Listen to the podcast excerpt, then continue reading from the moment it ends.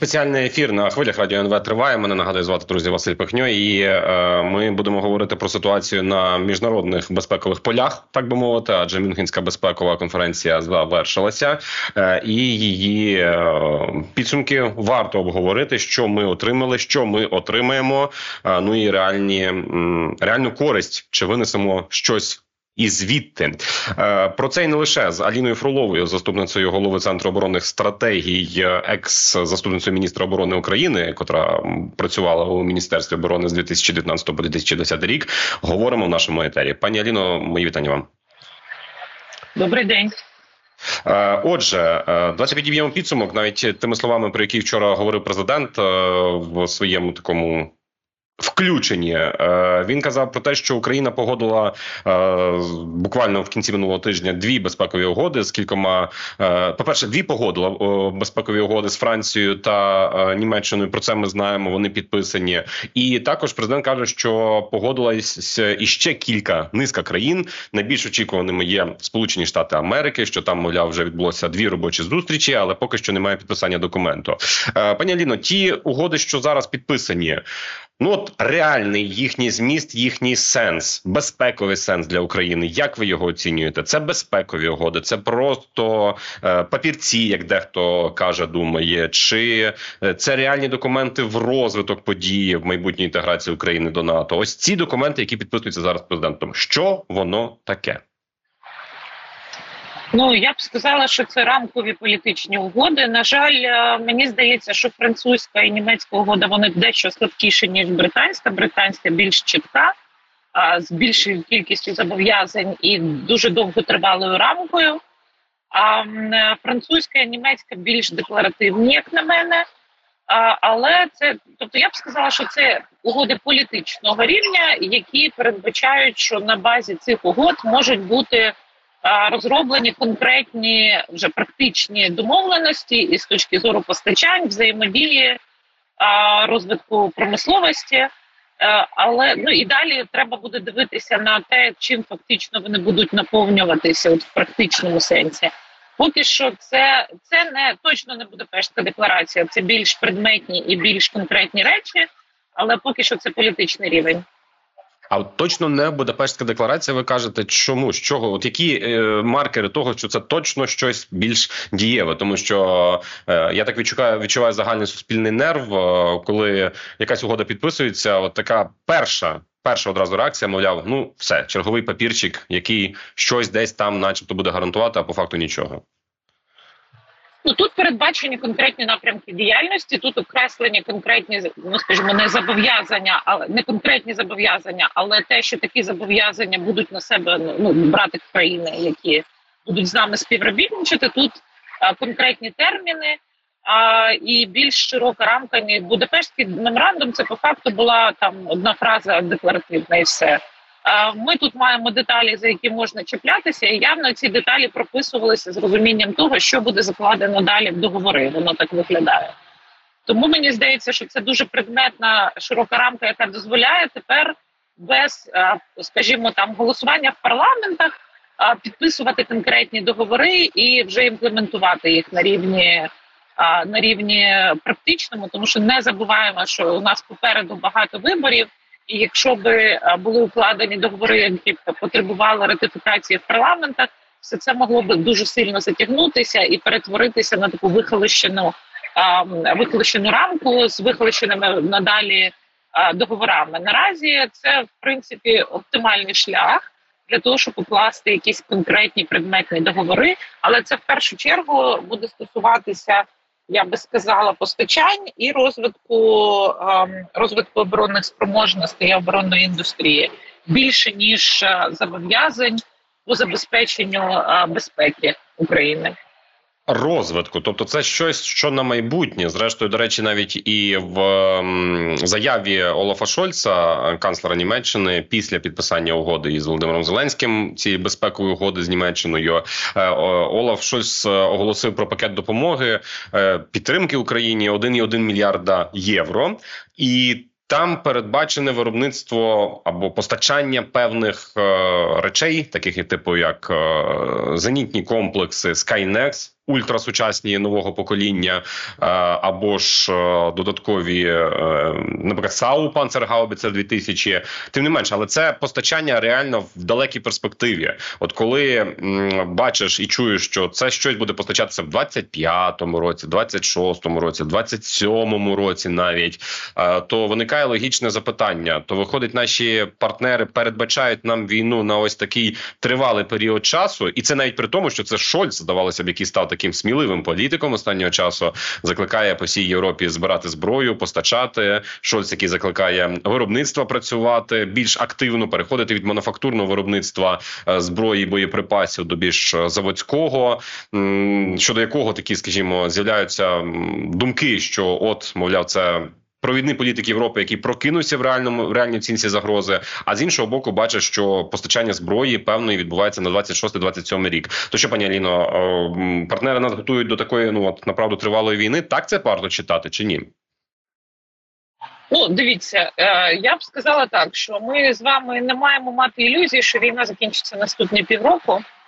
Е, Об'єктивно, за оцінкою дуже багатьох спеціалістів, експертів різних військових, не військових, шанси на закінчення війни, я- маю на увазі на вихід до е, кордонів 91-го року цього року, вони мінімальні.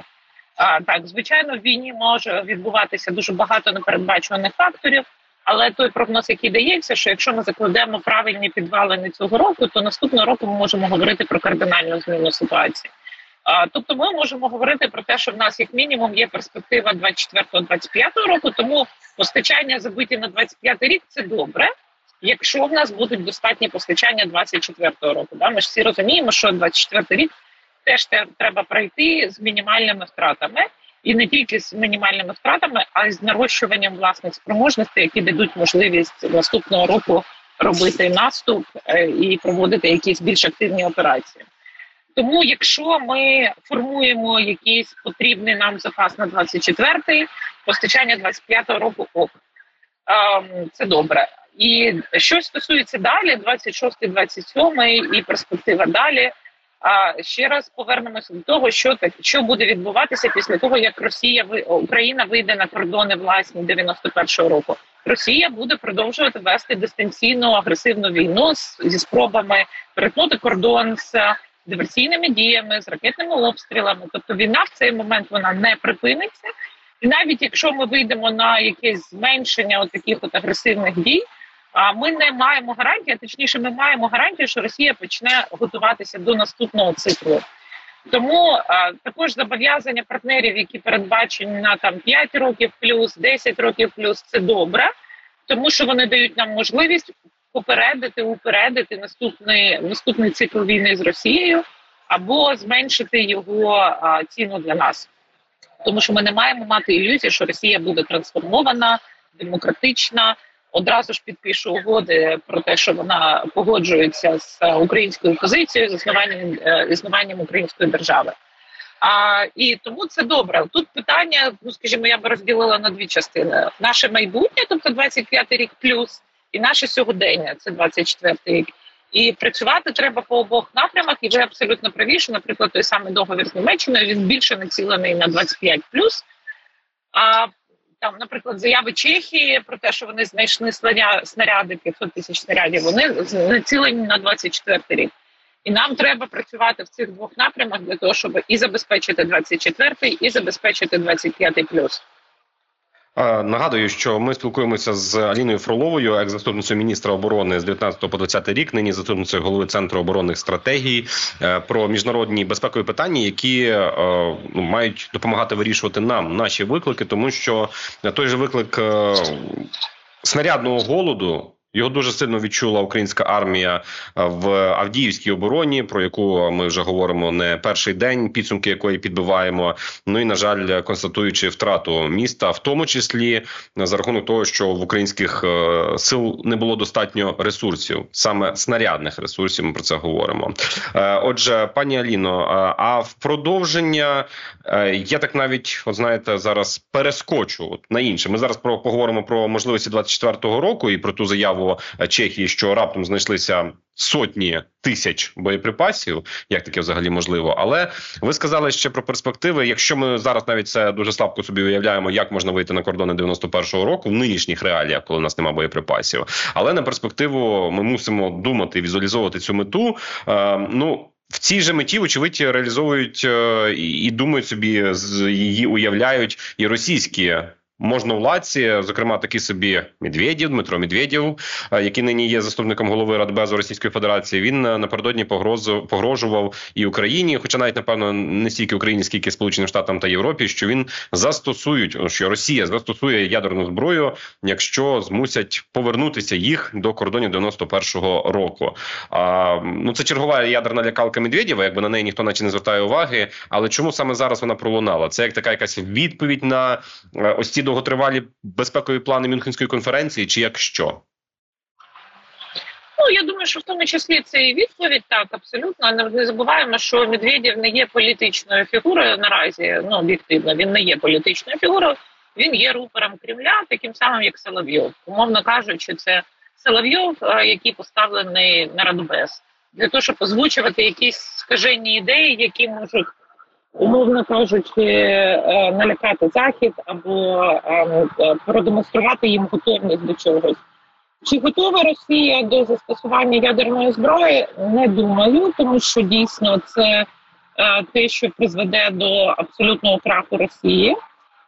Але ну як ми бачимо, захід дуже часто реагує на такі погрози, і ми пам'ятаємо, що постійно було були розмови про те, що не давайте не говорити про Крим, тому що це буде червоною лінією, це можливість застосування ядерної зброї. Тобто захід все ще схильний до реагування. Тому такі заяви і будуть лунати до тих пір, поки наші партнери будуть демонструвати своє сприйняття таких заяв.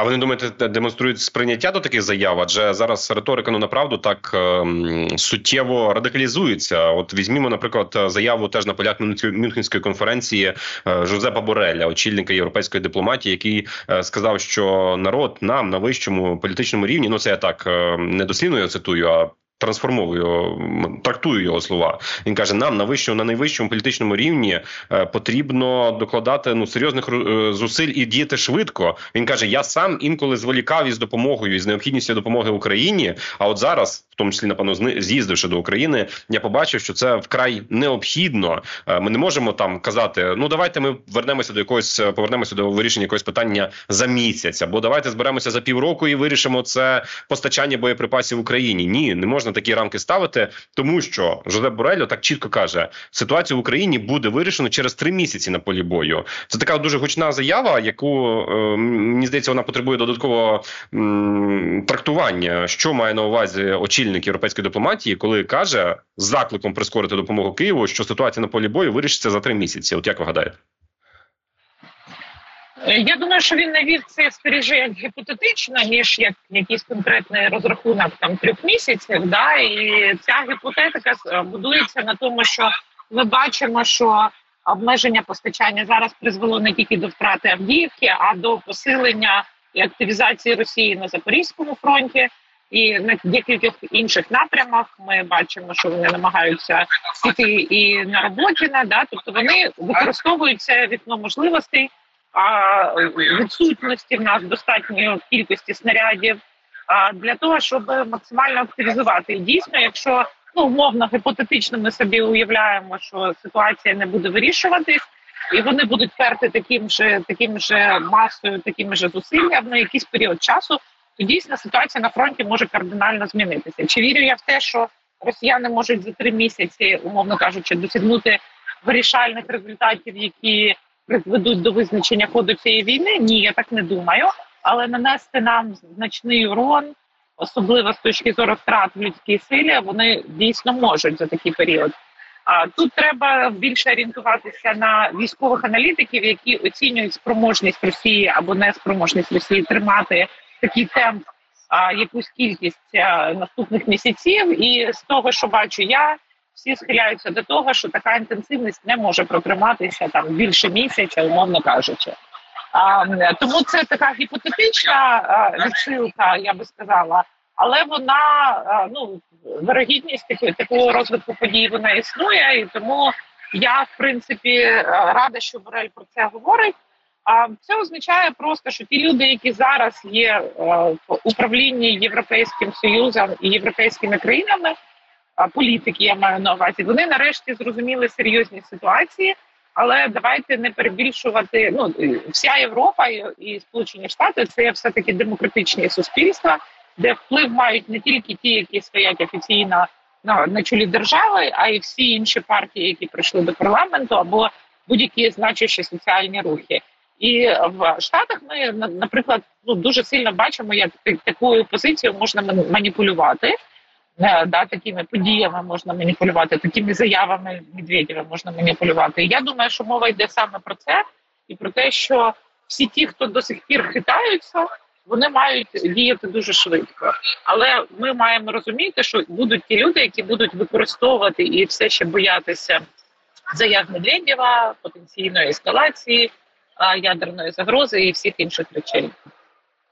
Однак дивіться, е, якщо ми е, говоримо про власне такі заяви Бореля, так я чому їх важливо мені здається проговорити в ефірі, е, тому що зараз українці дуже вразливі до різної інформації, в тому числі після того, що сталося з Авдіївкою, після певних наших втрат, після певних недач, будьмо відверті на фронті. Ось така заява про те, що війна може вирішитися за три місяці. Ну вона одразу сприймається, що якби за три місяці невдачою для нас. Е, і зрозуміло, без постачання, як ви кажете, теоретично це можливо, але в реальності, ну в реальності Навряд чи напевно, що але такі варіанти гіпотетичні теж треба враховувати. Тобто, це звернення Бореля на західну аудиторію. Так само з'являється стаття в Нью-Йорк Таймс, і от уже я бачу, починають е, там в телеграм-каналах панікувати е, з приводу того, що Нью-Йорк Таймс написало про про те, що от, мовляв зараз п'ять напрямків фронту, де Російська Федерація намагається прорвати оборону, і ситуація як ніколи загрозлива. Е, знову ж таки, це звернення до нас, чи це скоріше такі статті йдуть на західну аудиторію? Аудиторію. Якщо на західну аудиторію, то чи є в них правда? Е, і чи треба нам на це, скажімо так, панікувати і звертати увагу, чи ну нам то своє робити, нічого для нас не змінюється? Це ми зараз стали набагато більш досвідченими. Ми стали набагато більш укомплектованою зброєю, і тому, звичайно, чи можливо протискання фронту Росії можливо, чи можливо повна поразка за три місяці? Ні, скоріше ні ніж так. І я думаю, що ми маємо бути просто готовими до того, що будуть періоди, коли ми будемо щасливі від здобутків, і будуть періоди, коли ми будемо нещасливі від втрат. І е, е, це війна. І зараз ми знаходимося в такому положенні, що гарантувати швидке просунення і досягнення якихось дуже великих видимих перемог найближчим часом. А навряд чи наше командування може забезпечити, наша армія може забезпечити. А, але при тому ж цьому ми маємо досить суттєві досягнення. Дивіться, ми кожен день зараз збиваються літаки Росії. Так зараз це можливо не видима частина впливу, але це буде означати, що кількість бомбардувань буде зменшуватися, в тому числі на лінії фронту. Вони намагаються тримати рівень бомбардувань зараз. Ми відповідаємо тим, що ми збиваємо літаки масово, і це не ресурс, який вони можуть поповнити прямо сьогодні, прямо швидко. Вибачте, ми маємо також звертати увагу на те, що відбувається в Чорному морі. Це дуже дуже суттєві наші досягнення. Війна не є лінійною, коли знаєте там тисячі наших е, вояків будуть йти проти тисячі орків. Війна є дуже нелінійною зараз, і вона розвивається за іншими принципами, завдяки іншим технологіям. І це швидкозмінна ситуація. Ми маємо бути готовими до того, що будуть хороші і. Е, пані Ліно, я нагадую, що ми говоримо з Аліною Фроловою, заступницею центру голови центру оборонних стратегії та як заступницею міністра оборони. Фінальне питання маємо буквально півтори хвилинки на його обговорення. От ви згадали про те, що раптом Чехія знайшла 800 тисяч снарядів за межами ЄС е, для України. Тільки гроші треба. Ну слухайте, а як таке можливо, що от не було, не було і раптом знайшли? Це ж якась політична складова тут зіграла, вочевидь. Пані Аліна в нас схоже, що зникла з ефіру, але е, тим не менше, справді це трішечки знаєте. Ну от ми зараз проговорили такі питання, котрі е, лежать більше в безпеково політичній площині, е, але Україна є заручником е, цих питань. Кожен виглядає так, що дбає про свій інтерес, і це. Напевно, що нормально, е, але це цинічно з точки зору і з погляду відношення до нас, до українців, Е, і тим не менше, навіть у сенсі того, щоб подбати про свій інтерес, е, наші західні партнери вже зараз на рівні топ-політиків, таких як Олаф Шольц, таких як Жозеп Борель, розуміють, що підтримка необхідна, і саме тому в якійсь мірі саме тому вони нагнітають ситуацію найперше для західних суспільств в Україні. ж ми е, вже маємо призвичаїтися до того, що ворог сильний, потужний, великий, довгий, як кажуть наші бійці, і що він здатен атакувати. Тому навіть ось ці всі повідомлення, які зараз з'являються про п'ять напрямків оборони, на яких е, росіяни намагаються прорвати її, і зараз ситуація як ніколи критична. Ну так, ця ситуація для нас не нова. Для нас це не вперше щось почути, тим паче маючи друзів, знайомих, е, коханих на фронті і, і, і так далі. Тобто, це для нас чути не вперше, але ну нам направду потрібно якісно роз'яснювати все, що відбувається, намагатися більше зрозуміти. Прийняти це, ну і дбати про свої власні зусилля, в тому числі е, про ж ті зусилля, які надходять за кордоном. Ми говорили з Аліною Фроловою, е, заступницею голови центру оборони стратегії та екс-заступницею міністра оборони України в ефірі Радіо НВ. Мене звати Василь Пехню. Друзі, залишайтеся з нами. На все добре. До нових зустрічей.